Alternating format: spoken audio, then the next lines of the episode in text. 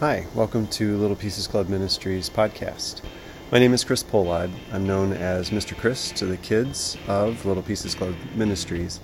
I've been a pediatrician for over 15 years and worked at an academic institution, uh, which means I have a pretty deep foundation in science. I am a child of divorce who is now an author. We have a children's book out and more coming. And I created Little Pieces Club Ministries to um, to wrap around uh, the ideas uh, that I have as I work with uh, kids and families. And what we basically do is decode the Bible, the biblical design patterns that heal and prevent trauma. Jesus' story, uh, wrapped into the ideas of the Good Shepherd and Tree of Life, help us process, grieve, forgive, and reintegrate our souls, both in solitude and community, all while we love God, self, and others like the greatest commandments, or as we call them, the greatest blessings, suggest. You can connect with us on our website at www.littlepiecesclub.org, email at littlepiecesministries at gmail.com, and follow us on uh, Instagram, Twitter, TikTok, and YouTube. Uh, we do have a Facebook site, but I'm phasing that out. For those of you listening to the podcast, there is a companion YouTube video with all the visuals from today's episode. So, today's episode is the TEDx talk that got away. Their uh, theme for this year was anomalous, and that is the ideas worth spreading. They were looking for anomalous ideas. So, I'll talk a little bit more about that in a minute. This is episode 141, season 2, episode 2. So, I recently applied to give a TEDx talk at Michigan State University. I made the first cut, so the panel of MSU students were at least intrigued by the idea that thousands of year old biblical design patterns heal trauma and always have, but ultimately, after a 15 minute interview, they decided this was not the year for this concept. Life is Torah, meaning everything we experience can teach us and has value. The preparation gave me a chance to refine this core LPC message further. The TED guidelines strictly keep to an 18 minute presentation. So, with playing media at high speed, I think this presentation will meet that criteria. So, I hope you enjoy what was to be Little Pieces Club Ministries TEDx MSU Talk. Please feel free to like and share. Tonight, we will be talking about an ancient culture that was unique and anomalous. It is one that still exists and is, and is a living example of an important trauma informed concept. You will note that I will not mention names from this culture, and I do this for a reason. It will help you experience the culture rather than simply hear about it. I am challenging you just like its ancient teachers did. They often answered questions with questions and spoke in puzzles. The ancients walked a lot and pondered deep questions that kept their minds busy. In our modern context, feel free to grab your favorite tea, coffee, or latte and take a walk to meditate on some of the concepts and questions you're about to hear. Feel free to reach out to tell me what you discover, but fair warning, I might ask you more questions. All right, let's go. Trauma and adversity and the effects that reach into adulthood are well known thanks to modern scientific pioneers like Anda, Felitti, Nadine Burke Harris, and Bessel van der Kolk just to name a few of the many. Here are their faces. And thanks to many more efforts, we now have words to describe and study the awful conditions we experience growing up, called adverse childhood experiences, or ACEs. ACEs are unique to each person, like snowflakes. My ACE was divorce and ongoing relational toxicity, which flowed into my adult marriage and parenting. I experienced what Judith Wallerstein, a pioneer in divorce research, coined the sleeper effect. All my fears suddenly surfaced when my girlfriend and I decided to commit to a future together. You see, I made what I call the divorced kid's promise 15 years before, but now I think of it as the adversity promise. I, along with other kids, vow to never let my children go through what I did. But deep down, I knew I had no idea what to do, and my nervous system literally freaked out. Thankfully, I have healed and I am happily married now for 25 years. To get here, I've listened to many amazing people and the culture we will focus on tonight. Listening is one of our main themes, so let's get started. So, I'm bringing together ACE science with the scholarship of ancient texts. I will be careful to not use church doctrine. Ancient text scholarship uses rigorous process and debate, just like disciplines of science. It is helping us strip back layers of misunderstanding, misinterpretation, corruption, and hypocrisy, just like restoring a finely crafted, yet weathered and overpainted antique rocking chair. We will be meeting the texts where they were created while we look through the lens of ACE science and treatment. Like traumatized brains, let's start the journey in our left brains with some data. Anda and Felitti discovered that 70% of privileged, that is, white, college educated people have at least one seriously adverse experience. But when you include more relational trauma and chronic tox- toxicity, that number grows. But this means for the non privileged that their rates are higher. Dr. Burke Harris hoped that knowledge of trauma would connect us as a shared experience, but there was a problem. Trauma causes disintegration in solitude and community. Instead of our brains functioning like well tuned orchestras, they play music in an uncoordinated fashion, which can drive people away.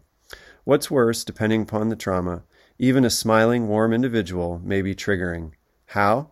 Dr. van der Kolk reminds us that an abuser may have smiled and been sweet before assaulting a victim, thus making them fear smiling people. Next, we consider attachment. Secure attachment is our ability to connect to others in a safe, win win fashion. When we are disintegrated, we are insecure and will isolate ourselves. It's hard to think of a time when people isolate themselves in this modern world, right? It's sad. We won't connect even if we have a lot in common. We are too afraid that we will be hurt, or we are afraid that we will hurt others. This fear is shame. So, what do we do? The good news is attachment is flexible and we can learn to attach more securely. We get to choose even when we are ashamed. We can stand at the fork in the road between curiosity and judgment. One integrates and one disintegrates. But what about conflict? Well, many conflicts are actually like this picture. So this is the same data or lines on a page, but you can get completely different interpretations. At first glance, who sees the young woman? And then, who sees the old? What will judgment give us if we are in a conversation about this? Will you fight to be heard so that you are right? Abraham Lincoln had another way. I don't like that man, he would say. I must get to know him better. He would say choosing curiosity was better. Who then would be curious and courageous enough to listen to why someone sees the same data differently? When, in our modern context, might this be valuable? Well, let's take a look at a couple of pictures. So, with both political divisions, gender divisions, abortion divisions, and even racial divisions, we all are looking at the same facts on the page, but we all see them a little bit differently. And so, therefore, we stand in argument. But who will be curious enough to figure out how the other person is seeing a, picture and then be able to consider their own? So we've established that listening with a curious spirit is important. But who or what do we listen to? Why don't we listen to those who have been successful? Science calls success resilience. Do you know anyone who is resilient? What if there was an anomalous culture who has roots four to five thousand years in the past and still survives today? Is there wisdom there to be mined and meditated on? But are they an old woman or a young woman or both? So today, we're trying to figure out how this culture is anomalous. So we mainly turn to the work of a crowd-funded nonprofit founded by Dr. Tim Mackie and Jon Collins. They represent a highly accessible tip of the spear of modern scholarship of ancient texts. They're not the only scholars, but they do a great job of bringing that to the common person. They carefully summarize the work of others and make materials freely available through the cloud. They and others help us see that this ancient culture produced books of poetry, narrative, metaphor, and repeated design patterns which highlight important themes. The ancient authors developed these themes over millennia, and I mentioned the left brain earlier, so let's invite the right brain into the talk. To make a point about truth in poetry, which is a massive part of the ancient texts, we look at this question. So, what you're looking at is my daughter. She is both a grizzly bear and a teddy bear. So I hope you can see that even though she really isn't a grizzly bear or teddy bear, that we have just communicated a truth about her. And so that we can see that poetry communicates efficiently truths. So, further, the body of intricate, intentional, complex poetry and narrative from our anomalous culture curiously contains details of the culture's ineptitude and distinct ability to cause, you guessed it, trauma. We also see this culture fought bravely sometimes and won, but also lost a lot. It experienced cultural exile, and yet they survived. Many ancients leave out their embarrassing details, but this one didn't. Why might this help resilience? If your history prepares you for failure, you have a better chance of survival. There's one more scholar to meet, but there are so many doing excellent work. This is Kenneth Bailey. His deep analysis of Middle Eastern thought is coming up. So, how do you heal trauma? I could bore you with a talk about telomerase and eye movement desensitization and reprocessing, or EMDR, and internal family systems therapy, or IFST, but others have already done that. I mean to focus us on the idea that ancient poetry builds individual and cultural resilience. It builds us in solitude so that we can connect in community. Is this idea all that new? No, again, Dr. Bessel van der Kolk, author of The Body Keeps the Score, theorizes that ancient Greek tragedies helped soldiers reintegrate after war. Reintegrate. There is that word again. And second, that trauma impacts the brain far beneath the centers that help us form words, meaning that we need nonverbal metaphor, narrative, and mental and emotional imagery along with secure attachment to heal. The first thing that made this culture anomalous was its origin story. There were some themes that the surrounding cultures would have recognized. So the story met outsiders, the Mesopotamians and the Egyptians, where they were, but then led them, like a shepherd, to a different spin, one where a unique creative force existed apart from the material world and didn't fear the chaos, but used it instead as a creative canvas. It was a calming and reassuring story compared to the conflict that the others invoked. The main character of the epic story was quite unique as well. Consider attachment as we talk about him.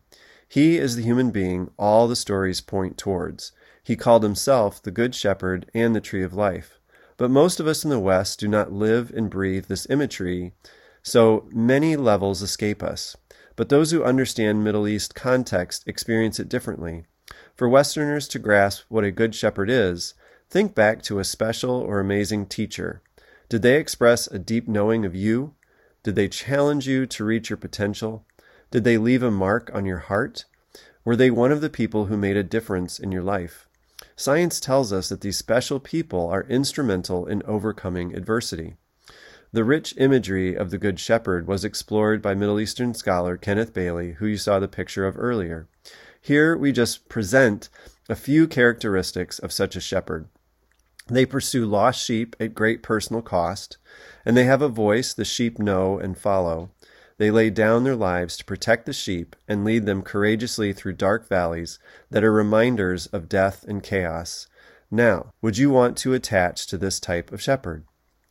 Regarding the tree of life, we see this design pattern span from the first book to the last of our ancient texts. Humans are invited to become trees of life when they meditate on the texts day and night. Nature, or the created world, teaches us about trees. Roots in solitude grow deeper and deeper, and they find living water. While this is playing out below the soil, unseen to others, trunks grow in full view of community. As trees age, they become more beautiful and draw people to them, especially when they flower and produce fruit that nourishes and heals. They are a living metaphor for our healing journey. What then do trees need to grow? Sunlight, water, and soil. Our main character also describes himself as light and living water and a seed. But what about the soil? In fact, the first human's name is a word play on the phrase dirt creature. It is why dirt in the garden is also called humus. The message from the Creator to a human feeling the shame of trauma from this wordplay and metaphor is You may see yourself as no better than dirt.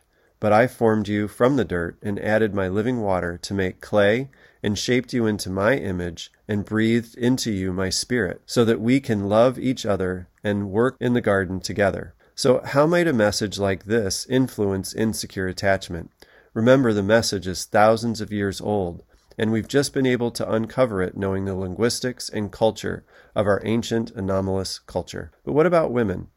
The first woman's name means life. She was not formed from dirt, she was formed last in the story from another human. So what's happening here? Later we hear in the ancient text that the first will be last and the last will be first. This is clever wordplay. What does this say about her value? Did humanity have life without her? The authors meant to inspire us to meditate on these questions. So, with these three original characters, the creator, the dirt creature, and life, we see a picture in the garden of integration. The creator created male and female. Reverend Bailey helps us process our modern gender questions further, letting us know that spirit in the Middle Eastern context implies the feminine. So, in this culture's thinking, the three in one creative force that humanity reflects contains parent child and male female concepts. Further, since the Good Shepherd prepares a feast in the Middle East, that too calls into mind the feminine. Psychologists tell us today that surveys indicate even the most masculine individuals have feminine thoughts and feelings, and vice versa. How else are we able to have conversations if we don't have the capacity to understand and think like one another? But men commonly dominate women all over the earth, right? The ideal communicated by the ancient authors has always been a loving co equality between the genders and ethnicities. This is a challenge. We can grieve the reality born of selfish human desires and do better. Is there anything else about women? Here's my favorite. In the time of the Babylonian exile, there was an orphaned woman who became a queen. Unlike the first couple, she listened when her uncle, the male, challenged her. She had the power to command her entire culture. She put herself in harm's way and expertly navigated the political system, saving her people from extinction, just like a good shepherd would. One of the feasts celebrated by our ancient anomalous culture commemorates this event. It's a tantalizing hint of the historical relevance. The curious thing about this story is that the creator was never named probably because of the rules of exile. So, leaving gender now, let's focus on another anomalous practice, and that is the complete ceasing of work and delighting in the Creator's gift. What does this have to do with trauma? Imagine you were mistreated and are ashamed, but once a week you must intentionally stop the dehumanizing work and stress of life and the world, including your psychological worrying and feelings of stress. During this time, you are expected to receive and experience joy in the form of gifts from your Creator. This directly messes with our shame.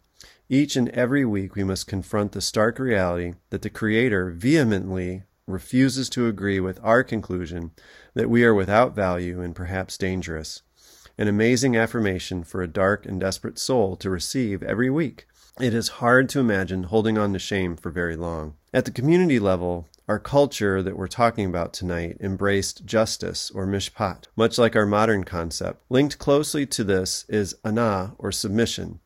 Picture being on your knees, bowing your head before a soldier who has just conquered you, but yet you freely desire to serve them. So when I have been saying listen, it is with ana in mind. This is the ego sacrificing mindset our ancient people cultivated toward those in society who had no power the orphans, widows, and foreigners. They had no power to cancel. Mishpat, or justice, was to submit to them and to care for them. Today, we echo this with win win thinking. But the question to us is how do we know what is a win to someone else? Ana helps. So here we are, beginning to saturate our brains and souls with just a few of the stories, metaphors, and ethics this ancient culture has to offer. But there is a stumbling block. How can all of this healing imagery coexist with all the adversity and trauma we see around us? In 3,000 years, do we really think that we are the first to ask this question? Remember and picture our old and young woman. If you hold both of these images in mind, you are beginning to think like these quote unquote primitives and are ready to listen to the answer. Can you use ana yet? Can you hold suffering and blessing in the same hand? The ancient authors were brutally honest about suffering. Three main characters in the text suffered terribly unfair treatment. The first was a blameless rich man who lost his wealth, his family, and his health. The next was an impetuous boy loved by his dad, but hated by his siblings and sold into slavery. He was thrown into prison in a foreign land for a crime he didn't commit. And finally, we come to a son, a good shepherd, who laid down his life willingly for his sheep. For his trouble, he was beaten and killed in the most public and shameful way possible. Yet each one of these humans made a choice, a choice to be curious about how these events played out in the Creator's plan. Each eventually blessed the community in countless ways. Their suffering produced blessing. The old woman gave way to the young woman. One could not have happened without the other. So I hope I can share with you one last concept, their most important message. While most Westerners think they were given rules, and that is commandments, this was not exactly correct. The word that underlies commandment is mitzvah, or blessing. So to them, they were given knowledge about living in harmony with each other, the Creator, and the land. This is what's called shalom. They were not told what they had to do, but what blesses them in solitude and community the most. They bless and are blessed most when they love the Creator and others in the same way they love themselves. How did they define love? First and foremost, it is patient and kind, just like the Good Shepherd demonstrates. How does this impact attachment, do we think? So here we are, scraping off layers of dust and paint from an old and dirty rocking chair. Initially, not much at all for the eye to see. Most might even pass it by these days. Hopefully, though, you are starting to come closer and finding the intricate detail and iridescence of the fine wood grain as it's exposed. Who would have guessed such deliberate craftsmanship existed below the grime? In around 18 minutes, we have just started the healing and restoration project. Wouldn't it be a travesty if this art disappeared or was deemed irrelevant? How healthy could we be if our collective souls became saturated by these intentional metaphors, narratives, design patterns, and poetry? Looking at great works of art leads us to ponder about the artists.